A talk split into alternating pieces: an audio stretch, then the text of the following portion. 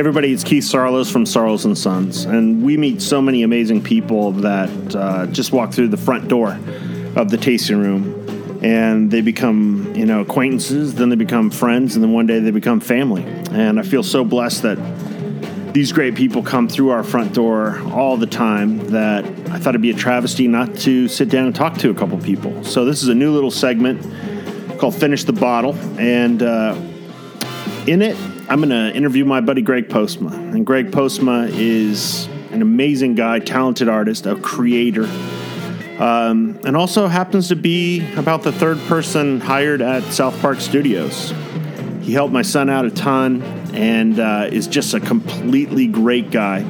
So, this is part one of two um, little pieces to it. So, in the future, if you want to be on this podcast, if you want to sit down and just talk and, and you know, let me hear about who you are, what you do, and your life so we can share it with the world, send me an email. It's super easy. Keith, K E I T H, at sarloosandsons.com. So uh, let's roll number one. Greg Postma, Keith Sarloos, finish the bottle. Let's hang out. Have a good day. It's crazy. Awesome. It's probably not. It's probably like ancient technology. So I had Dude, to, this is super rad. this is great. You sound good. You have you you have a good microphone or I have a regular microphone.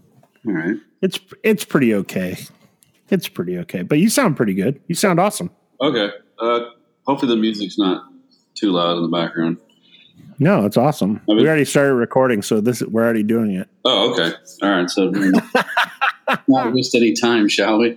well, you know what? It's like I've you're you're the first little like interview. You know, I've like interviewed tons of people at lunch and stuff, but I've never like sat down and said, "This is an interesting person. I don't know a ton about you."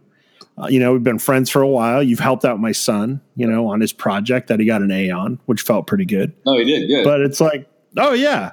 And it was like every time you come in the tasting room and we sit around the back table and hang out, it's always fun, right? yes. absolutely. And so I just wanted to record one of these things. And, you know, if it's good, we'll just share it with the world. And if it sucks, we'll probably share it with the world too.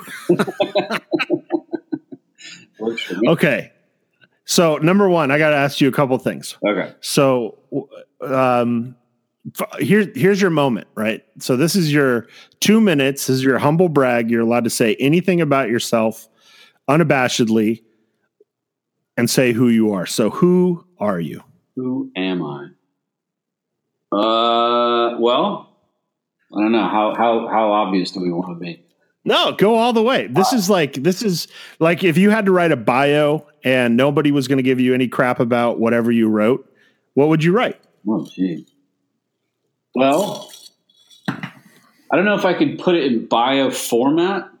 No, no, no. Just say it. Say whatever you want. that way. Um, well, okay. My name's Greg. Greg Postma. Uh, I am forty. What am I? Forty six years old. Uh, I've been working in the animation industry for over twenty years. I originally wanted to get into become a filmmaker like Steven Spielberg, um, but that didn't that didn't work out. Um, I guess I wasn't that ambitious as I thought I was. Um, I grew up in several different places over my life. I was born in Pasadena. I grew up in Altadena, Orange County, down in Mission Viejo, and then moved to Long Beach to go to college. And I've lived in Long Beach ever since. I lived in England for a year when I was eight years old. Um, yeah, and uh, I pretty much, I'm, you know, I love fantasy. I love sci-fi. I love family. I love my kids, my wife. I love to travel. Um, I don't know. Um, that's Yeah, that was perfect. You hit it out of the park. all right. So, so let me ask you a couple questions, just so I know a few of these answers. But every time I've hung out with you, um, even before you know, not that what you do is who you are, but always an interesting guy. Always have really great people around you every time you've come in, and we've got to like just hang out and talk. Um, but when I found out, like, not not only are you an artist, Um, you know, you sent me that little post-it note of the guy on the motorcycle, which I still have in my office. Thank you very much. Oh yeah, yeah. Um, that was super rad. But one of my favorite parts when I started following you on Instagram was just seeing all this original art that you were kind of putting out. Right. And you know, for people who make things, and I think I'm I'm generally drawn to people who are not just creative, but people who make their thing. Um, you know, you push out a lot of stuff. And I wanted to hear kind of more about what you started. I mean, you were talking about, you know, going to to Long Beach and becoming a filmmaker. But what in your life did you have that kind of put you on the path to not only being an artist, but pursuing artistic endeavors? Because I'll preface this, and and one of the things I do with a lot of these things, like when I talk to people, is I play it for my kids in the car. Mm-hmm. And you have been a huge influence on my son just by taking, you know, a little bit of time for him. He got to ask you a bunch of questions about, you know, being a cartoonist and an animator and an artist. And now when people ask him what he wants to be when he grows up, he says cartoonist like immediately. And goes to his room and draws all the time because that was one of the things you said to him. Um, you know, draw, draw, draw. That's that's how you get better at stuff. So, what what pushed you down this path um, to making a life creating? Um, well, I probably landed squarely on the shoulders of my mom.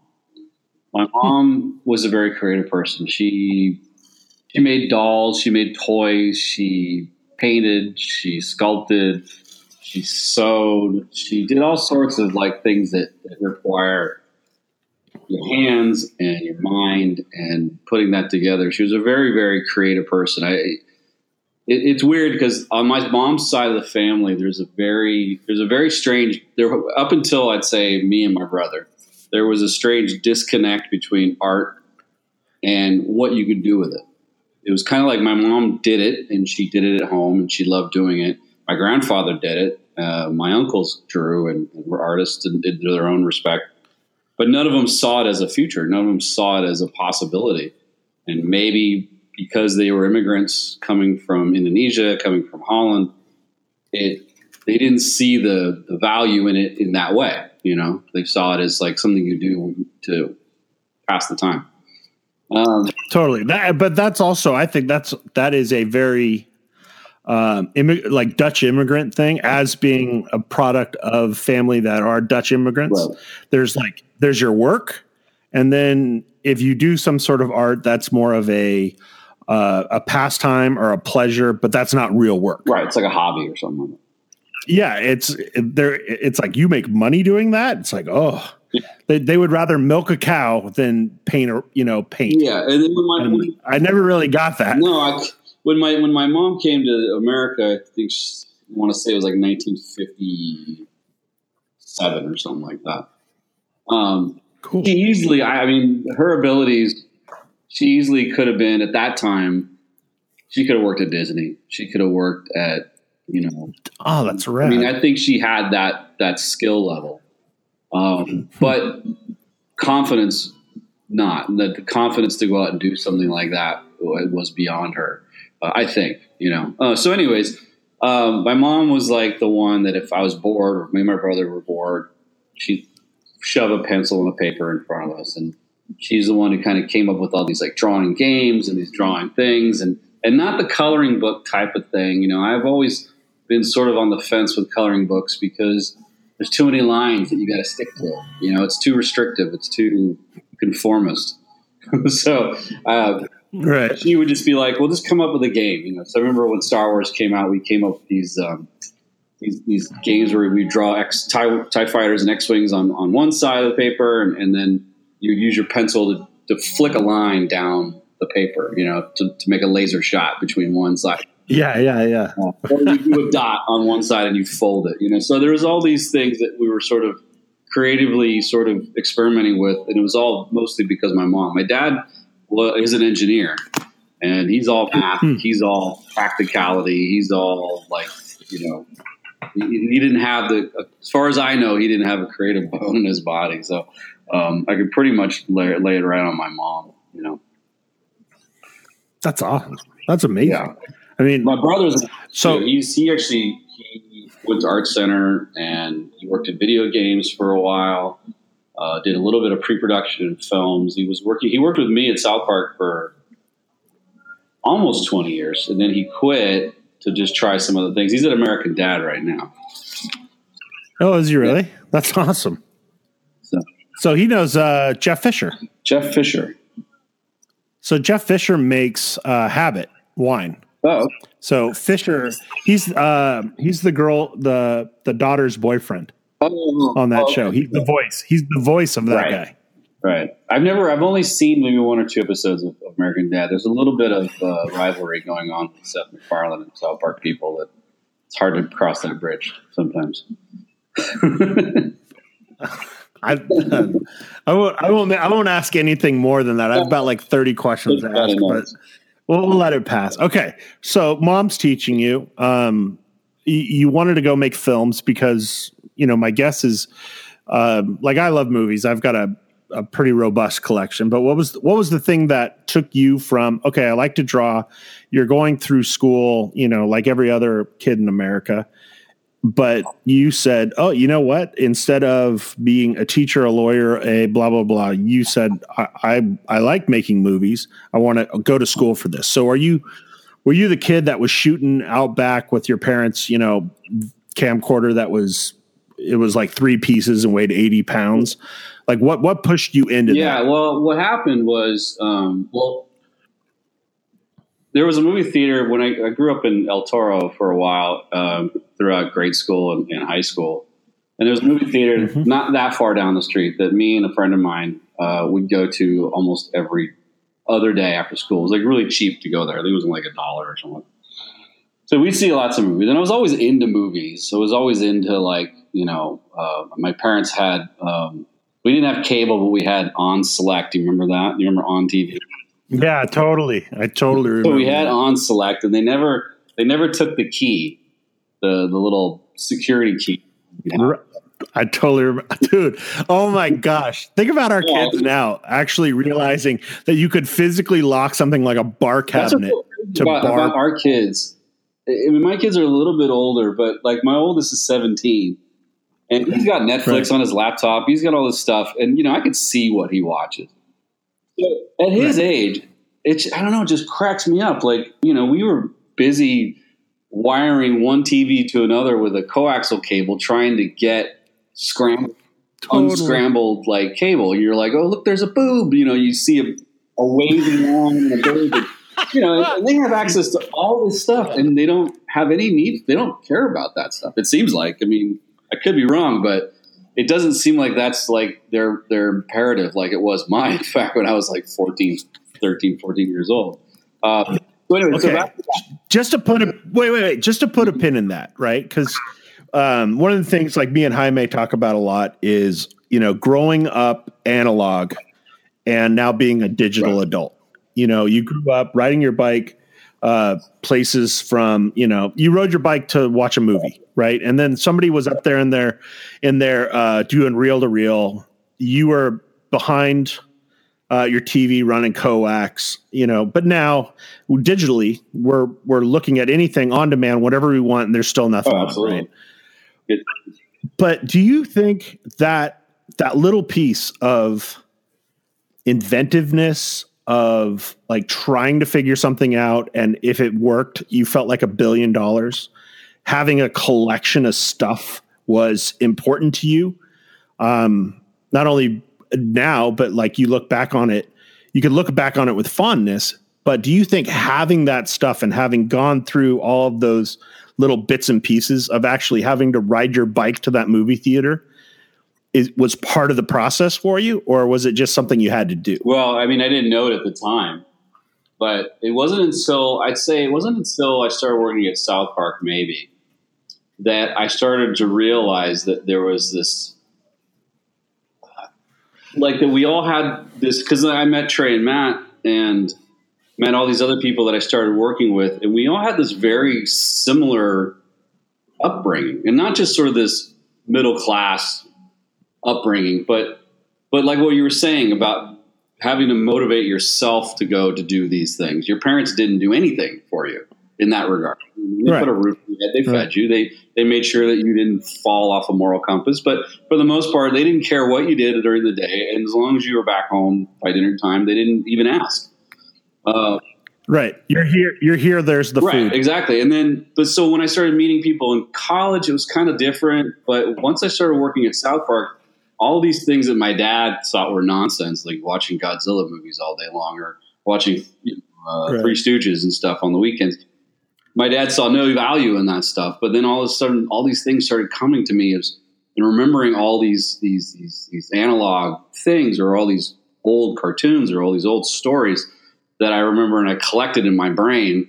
Where some people collect Mhm. football stats or Totally. you know sports stats. I collected quotes from movies and plots from stories and, and Twilight Zone episodes and you know a lot of trivial shit, but it really helped out my career. I'd say immensely. You know what I mean? Because I was able to connect with Trey and Matt on a way that other people that didn't have that background but were still somewhat in the same place, they could not connect with. Like when Trey comes in, he's like, "Okay, do you remember that one episode of blah blah blah? Um, I want to do something like that." And me and my brother, who had the same ring in, and Adrian, the guy that the, the the guy that hired me, who I actually grew up with Mhm. around high school, we went to high school with my brother. Um, we all were like, "Oh yeah, we totally know what that is." And then some of the younger people or some of the other people in the office were like, "I don't, I don't know what that. What, what is that?" You know, and you had to explain it to them. right. So it was it was it was weird a weird sort of confluence of like it's just sort of like we all were bred to do the same thing. You know, it's, it's very strange. Right. It's, it's my, there's no way I could have predicted this would have happened. Um, and that's the thing with like our kids today is like I don't know. Like I think that stuff was essential for me and maybe people of my generation, but I don't know if it's essential for them. We'll have to wait and see. Hmm. You know what I mean? Like, but it is weird because they don't have that. They have such this sort of Jetsons mentality of like, if I can't get it now, and if I can't get it like you know mm-hmm. when I want it, I guess I just don't really want it, and I don't need to worry about it. You know what I mean? Yeah. So I, I I I was just tracking with you so hard. The I was just thinking like when we first met, or a lot of the friendships that I have usually come off of something where somebody drops, you know, a deep cut on some stupid line that was in, you know, Voltron, and all of a sudden you jump in, and all of a sudden you look at each other and you're like, did we just become best Oh friends? yeah, well, Right? Yeah. Because you you get that connection, and you're like, oh, we're off and running. You know what I mean? It's, it's, it totally cuts through all the shit that when you, I mean, that's the hardest thing when you should get older is meeting people that you really want to spend time with or talk to. And, and it, occasionally it happens by happenstance. And, and some of those things, you know, even though it's, it's sort of on a superficial level, it's still kind of like, okay, like I think we have some, a, a parallel background. And then you kind of get to the, the meatier stuff a little bit later, you know, but it's a good way to kind of understand somebody real quick. just like you know exactly i think you're right i mean one of the things like i always joke about is that instagram has removed the first 15 to 20 minutes of conversation from any of your friends like you don't see somebody for a month and then you run into them you don't say oh what's new and you know have that back and forth you already know what's going on in their life because when you were you know sitting in traffic you were thumbing through your Instagram feed and you're like, oh, I totally know what you're up to and what you've been doing. So you, you don't even have to. Oh, talk right. Well, that. when when you were in And New York, you know, like when you recently, that. Oh yeah, I was Yeah, like, yeah. this is so cool because I I can send him this playlist. It doesn't. We don't have to get into this huge sort of diatribe of like what it all means, but it was just like, hey, hey, you're in New York here, you know, and it, it was like I, I made this. Check it out. And it was such a cool. It was such a cool way to kind of, I don't know, kind of connect without having to fully connect. You know what I mean? but but again, you know, I think when you when you saw I was in New York and you you go, hey, here's the Spotify playlist that me and my buddy made when. So what was who went to New York and you guys kind of co-made Right. it, right? Well, me and my friend Sean, who you met, Yeah. like anytime we've Yeah. we've gone on trips together with our couples, me and my wife, and him and his wife, and we've done these things like where we come to, to Los Olivos or we've gone to uh, Palm Springs or something like that. And every time we go and do something where we're going to be there for a few days, we we always make a playlist. We love music. We love going to concerts. Still, we still. I mean, it's always been part of our friendship. Me and Sean's. That's how we sort of connected from high school. That's right. And so, and we've always been sort of prided ourselves on our um, sort of a non generic taste, I guess, in music with certain things. So, anyways, right. um, when we went to New York last year, last spring, we were going to be gone for, we were there for like four days. So we're like, hey, let's make a really cool playlist, you know. So we did. And then when you went, I was like, oh, I got to get my playlist, you know. Okay, so now I, I don't know if I told you the story, but when I went to New York, my wife was there. She was seeing like one of her best friends. I haven't been to New York in like 13 years. And I literally said to them, I'm going to go do everything and I'll see you later. And when I left their place and kind of walked down, uh, you know, I went and saw the 9 11 oh. memorial. And then, you know, I got a, I got a hit, hit up from somebody on Instagram said, Oh, dude, go find a Citi Bike. And I went, Okay. So I saw them all over. I grabbed a Citi Bike. I think that's about the time that you said, Oh, check out this Spotify playlist. And I spent literally the next three days walking 12 miles, biking like 15 miles a day, listening to this playlist as I was kind of blasting around New York. And it was absolutely awesome. I mean, it, it felt, in a word, it was special because it was like, I didn't I didn't sit there and put together that playlist like you guys did. You curated it, and I got just kind of got to dip my yeah, so toe in and listen to it. It was so rad. Yeah, it's it, I love doing that, and I'm, I'm making one right now because we're we're going to Europe this summer, and so I'm making a, a London playlist, and I have it's huge right now because obviously there's so much good British music. It's pretty hard to get around it, and then so we're going to go to we're going to England, France, and Holland, and Germany. Oh, the yeah, motherland! Yeah, well, my That's all awesome. my dad, my dad and his family are all there in Holland, so. Uh, I haven't seen them. Me and Julian, my oldest, we went when he was like 11 or 12 because my grandmother was getting ill. So we went for like 10 days back then, but I haven't been since then. So it's been like six years or something like that. It's, so you've referenced what you do a couple of times uh, at South Park. Tell me, tell me the South Park story because right now there's going to be a bunch of people listening that have never met you.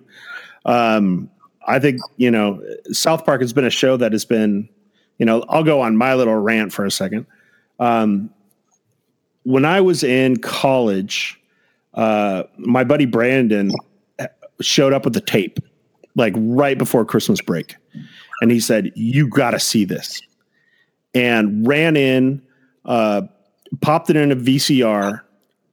Basically, banged on every single door of everybody around pop this thing in, hit play, and it was the uh, Christmas episode previous to show, previous to anything. Basically, the the mixtape, the George analog, um, the the George Clooney one. So we all watched it together, um, and just was like, "What is this?" It kind of and and that happens few and far between, you know, in your life. But we saw it and we are like, everybody's blown away. Everybody's already quoting it. Like, I can't believe my eyes. You know, this is actually at a small Christian college, which made it even better. Um, so that became part of like like the first time I saw The Simpsons on the Tracey right. Ullman show, where you're talking about this pop like pop culture. That was like I all of a sudden it was like sitting there right in front of me. Um, there was a method, you know, kind of this whole uh, mythic thing about what this is and who did it and what the story was. Right. Um, and but now South Park, along with like the Daily Show, along with you know, it, it gets pretty thin. It's so hard, so topical, so fast. Um, you know, I watched you in, in that that documentary. What was oh, six yeah. days to air? Sleeping in the um, yeah. which yeah, which is if anybody hasn't seen it, you know, seek that out, which you could talk about yourself. Um, but one of the things when I remember seeing it, go, this is something. You know, I don't know what it is, but this is something, and I want to see more of it. Right. So, give me the story of working 20 years at at a place that has been kind of the pop culture, you know, Willy Wonka and the Chocolate Factory from the outside. Um, that has been pushing stuff into boxes for the last 20 years. I mean, how did number one, how did you get there? And you know, tell well, me. Gonna, I'll backtrack a little bit because I, I, was I was previously and take your time. High school yeah, and how I got into film and all that stuff. So, anyways, so you remember uh, the last time we were at your tasting room? Um, Clint, who works on SpongeBob. So yeah, yeah, yeah. I was in an English class in high school, and a friend of mine brought in a videotape uh, of a project that he was doing, and it was sort of like he, you know, we were able to do a video instead of like an essay on on a book or something like that. But he did this vampire project, and I was so impressed by it. I was like, "That's really cool."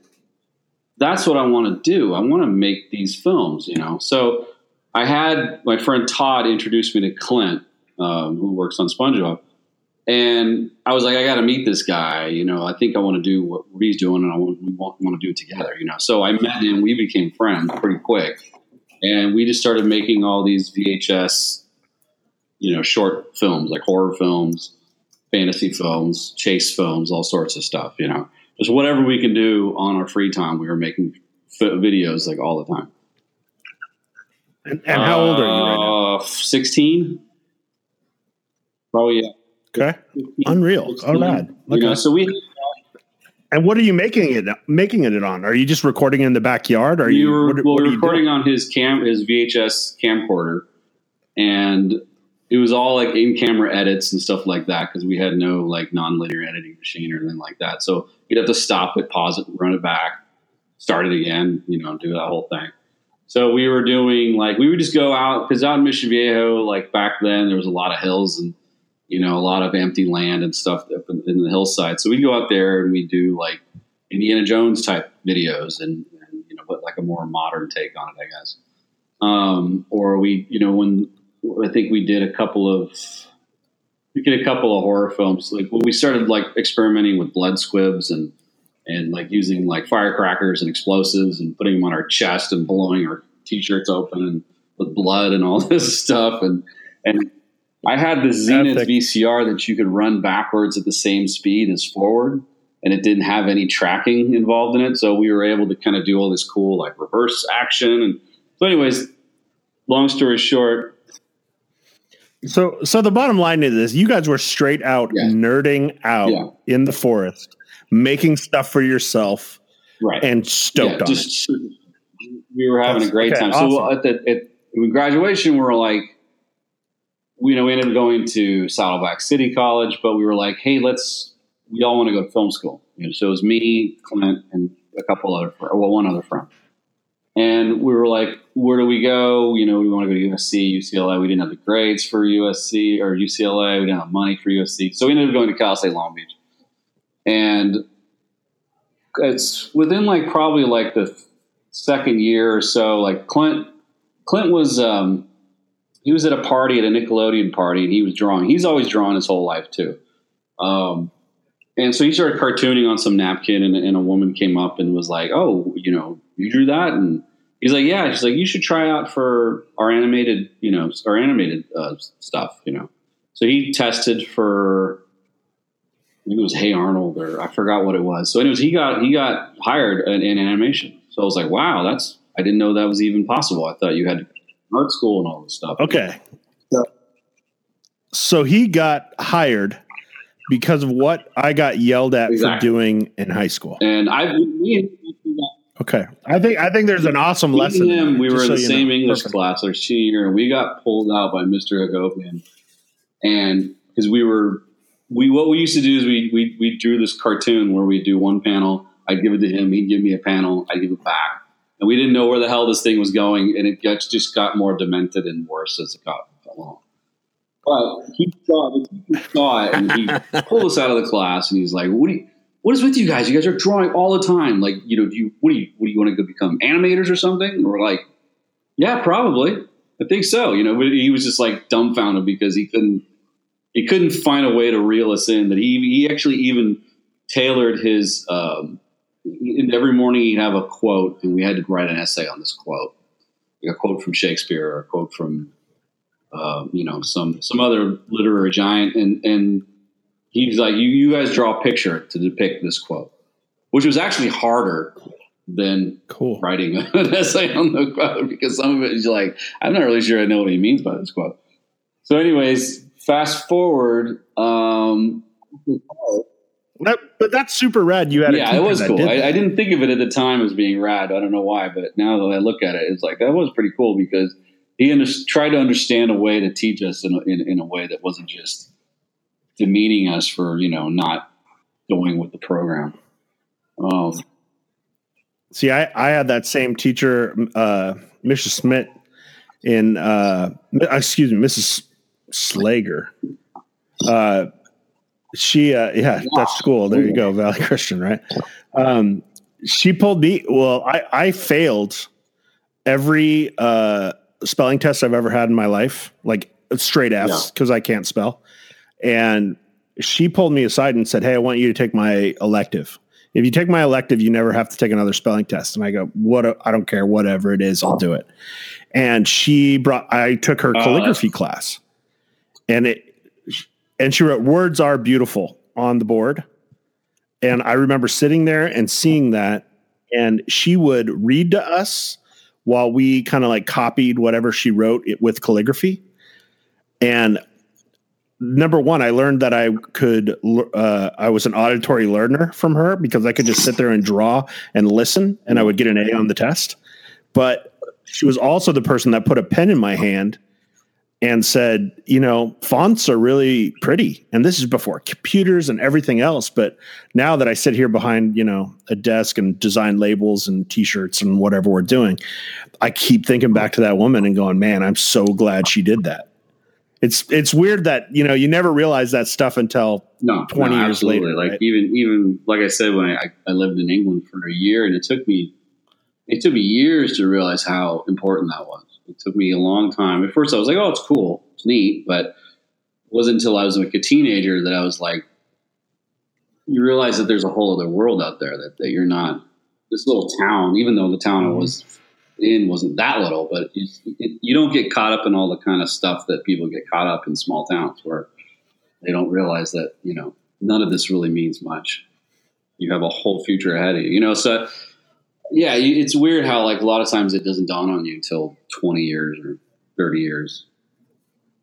Um, so what Okay, I didn't mean to.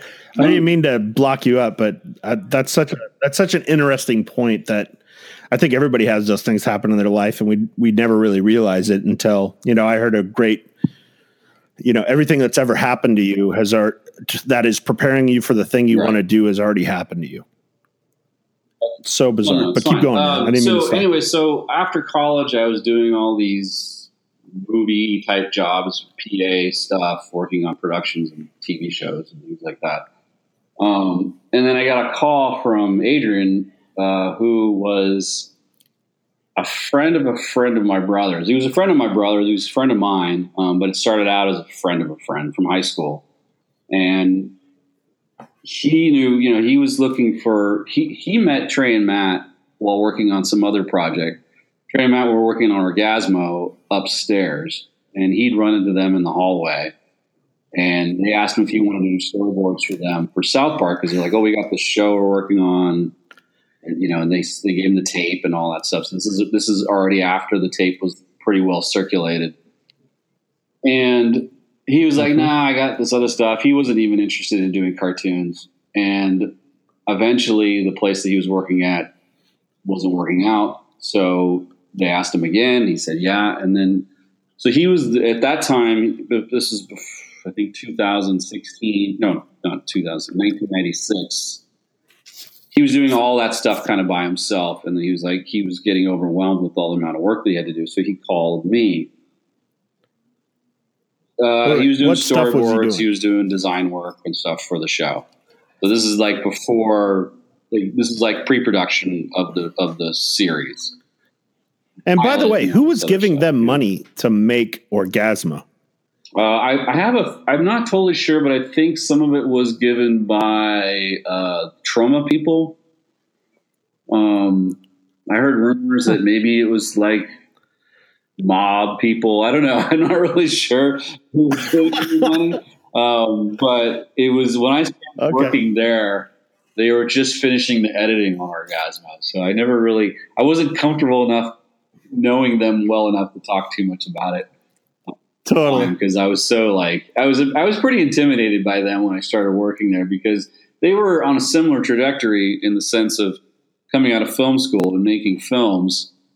And they were just so smart and so clever and just so more put together than I was about it. You know, they were they were uh, they were pretty formidable even in the beginning. And, and, so they were kind of they were the guy that was showing up uh, for the first day of you know spring training, fresh off the bench, and they were just dropping bombs over the over the outfield fence. Yeah, kind of. It was kind of like that, but it was sort of like at the same time it was they they were in their own little bubble too. So I don't know how they were perceived by people outside of them too much. I mean, I know one of the things they did in the beginning that they were asked to do was a um, was sort of like a promo video for Universal Studios. Like, um, you know, I guess they hmm. would send out to investors or send out to tourists, or I'm not really sure who. But so it was like this kind of their take on a 50s version of, you know, like, hey, welcome to the studio kind of thing and Spielberg, and it had a whole bunch of these like you know pretty big names, and they were intimidated by that when they started doing it. You know, and it, right. I remember, I think, I think I remember Trey telling me that they went on Jurassic Park when it the ride when it opened with Steven.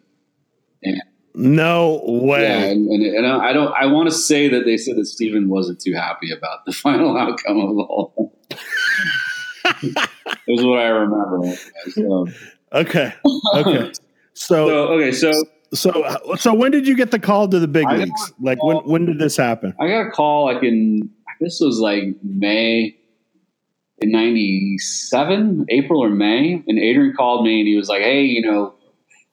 I'm working on the show and we, we have a few episodes ordered. We don't really, and I had no clue how animation worked or anything like that. And where are you working right now? What are you oh, doing? Are you working at 31 Flavors? You know, I was working. I was working at this place called Rogers and Cowan in LA, and it was it was weird. Like my career was kind of in this weird place where I was trying to get production jobs, but then I was living with my girlfriend, my wife, and you know, it was kind of like I gotta grow up, get a job, do this. You know, so I found this place that was hiring a, an office manager up in LA at Century City, and it was a um, like they, they represent actors and, and movie filmmakers and writers and okay. they're a representational firm. They're like really so you stayed in the industry that you you hoped to be in, but you were you were interviewing for an office. Job. Yeah, job. so I had this office job. I already had it, and I was thinking, well, maybe I'll meet some people. I thought this this is how I got to do this. I'll have like I'll write a screenplay and I'll hand it to them and blah blah blah. And, and so I worked there for a few months, and oh, young Greg. Yeah, I, uh, I got the call from Adrian, and they wanted to hire me sort of like a trial kind of thing. So I worked two jobs uh, at that moment for about a month. I worked at Rogers and Cowan from like eight in the morning till six at night, and then I worked at South Park from six thirty till one in the morning. And nothing was airing. This is all, all pre pre-air. Yeah, we aired it. And so, is, are you still doing stuff by hand? No, at this point it was all on computer. The only stuff they did by hand was okay. half of the half of the pilot was done by hand. Was done like like the short, like the Christmas short. Uh, and so let's let's talk about that for people who don't know. One of the things that like blew my mind was like watching it. It, it wasn't drawn, but it wasn't. It also wasn't the like Land of Misfit toys where it was like kind of like that crappy claymation. No. And a buddy of mine goes, "Dude, that's that's construction paper. And I'm like, no way. Yeah. And the answer to that is yes, it was construction. Yeah, and that was the thing that they, they wanted to maintain that from the pilot. They wanted to, but it took too long. It took them about a month. No, not a month. It took them a couple of months to do half of the, the pilot. And Trey, Trey and Matt, oh, yeah. like even from the beginning when I met them, they they're basically like how any of us were senior year the the night before a, an essay was due. you know, you're you're you're not going to mull it over for weeks. You're just going to bang it out the last minute. So they don't they don't like sitting on things. They don't like you know they don't like chewing gum for too long and let it get stale. Um, they you know even back then they they wanted the immediacy, not so much to be political or to be anything, but just because they had other things that they wanted to do. Um, so they they they figured out a way. Well, they didn't figure out a way, but their their computer tech guys figured out a way to do all this in Maya and sort of to replicate a similar look using uh, shadow layers and textures and stuff like that. So they would they would be able to um, kind of replicate a similar um, idea. So they, they did the second half of the pilot all that way, and it's it's relatively seamless. You can tell, but I'd say most people probably wouldn't notice because they're just laughing and having a good time. They don't Totally, the message is more important than right, the media. exactly. So um, when I came in, which I think is a testament to South Park in general. I mean, the fact that now it just looks like South Park and that's like a thing, but it's still, if you look at it, it's not, you know, the greatest No, quote no, no. unquote most beautiful. It's No. not a a Miyazaki, you know. It's it's it's definitely in the these are the jokes and this is how we're going well, and to I think to me, it's in, in a way that, that I'd like to think the way that Monty Python and the Flying Circus kind of exist in that same sort of mode where the budgets are really low right. And the acting Yep. was, you know, clearly, you know, acting. And you don't have a Beatle giving you money. Right. well, yeah, not until they started doing the movies. I know. Can you believe those movies were produced by Beatles and Led Zeppelin?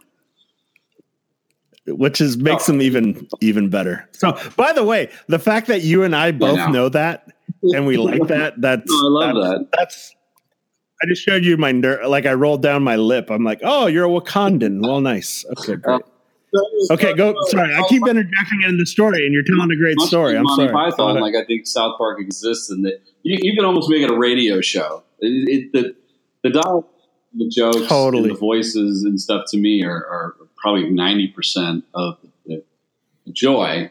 And the visuals are uh, you know are good too, but it's yeah, you're right. We're not Miyazaki. We're not uh, you know Pixar, Disney. You know, I don't think people are watching the show to watch you know top notch animation.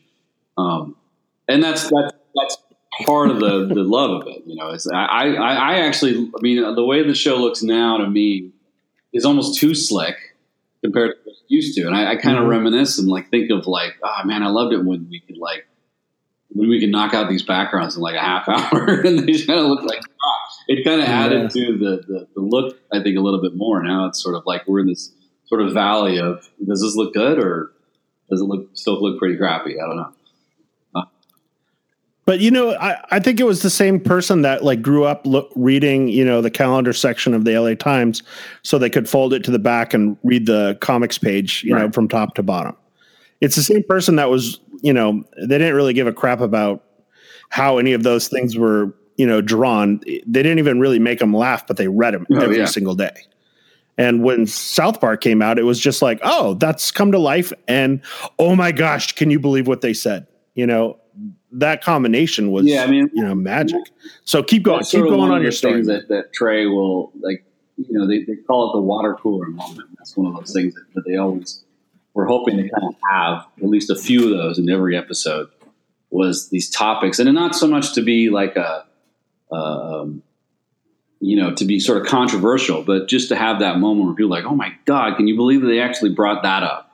Can you actually believe that they talked about this? You know, and and they were always looking for that. So, anyways, in the beginning, yeah, it was it was um, it was this sort of amorphous kind of strange thing where we didn't know how long we were going to be on, we didn't know how many episodes we were going to make, we didn't know when it was going to end or, or if it was going to end, and we just kind of kept rolling along, and then all of a sudden it was like, oh, this is a thing. Like our first year ratings were really really good, and they made millions of dollars off of merchandising, and we couldn't even believe it. It was just sort of like, not that we didn't think it was good, but we were just, you know, you you, you never think that, and this because back then the only thing that was even remotely close to us as far as like controversy or, or, or you know, was Beavis and Butthead. That was the only other thing that people were like, oh, "Wow, I can't believe they got that on TV."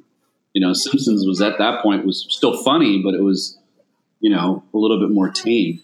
You know, was they've already kind of reached their sort of mode of what, what they can do. But let's put this in perspective. So you're working, you know, two jobs. You're also, you know, working at South Park at night. Um, you're you're there pre-production. Um, you put out your first thing, and and just to put a stamp in it for everyone, this is the same era as we're Beavis like kind of near the tail end of Beavis and Butthead, I believe, but they were. But still, yeah, that was, that on, was television. on television. Beavis and Butthead, Ren and Stimpy had already been okay. gone at that point. Um, there was nothing. Oh, that's a right. that's a whole other. There was nothing else oh for us gosh. to kind of compare with. It was sort of like, I, I, guess if if if you know if people were looking at it as a negative, they would be like, "Oh my god, we went from Beavis and Butthead to this." It was sort of like the de-evolution of of comedy, even though you know what I mean. Like like there's just right. nothing else. But I only bring that up because when I when I think of Beavis and Butthead now, I'll say it differently. I know a few people that are around me that are creators that I really really respect. And one of the things that I find so interesting is when you when you trace back their um, beginnings, w- what they started off with and what was on television helped get that show made, right? Because there was an era of this, this, and this, which made people maybe, uh, you know, the the the viral aspect of the tape getting circulated, you know, helped get this show made.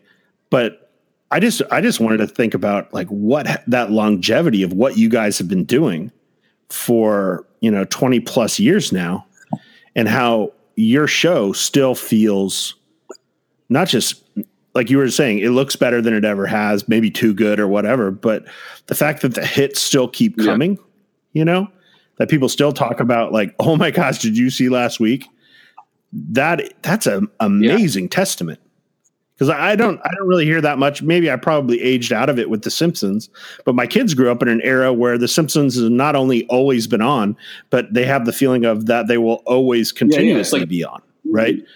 But you guys are pumping this stuff out every six days, which absolutely blows my mind. I guess we're like we're like the bad religion of like. I think. Good. Okay. Well, maybe better. Maybe the no well, effects, but no. Been around since like you know, 1982 or one or. Yeah, but it just Unreal. yeah, it's true. Like maybe their albums of the last 15 years haven't been as great, but but but like, the hits. Yeah, we're we're still we're still trying to give the middle finger you know, we're still trying to say fuck you and, and, and trying to be sort of punk rock about it. We, we, everything's still done in house.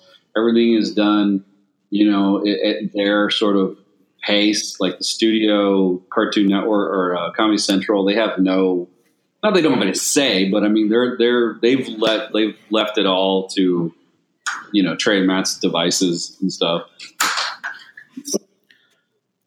So just to rewind a little bit more, just so you can you can kind of finish your arc. So you're working two jobs. You're doing this.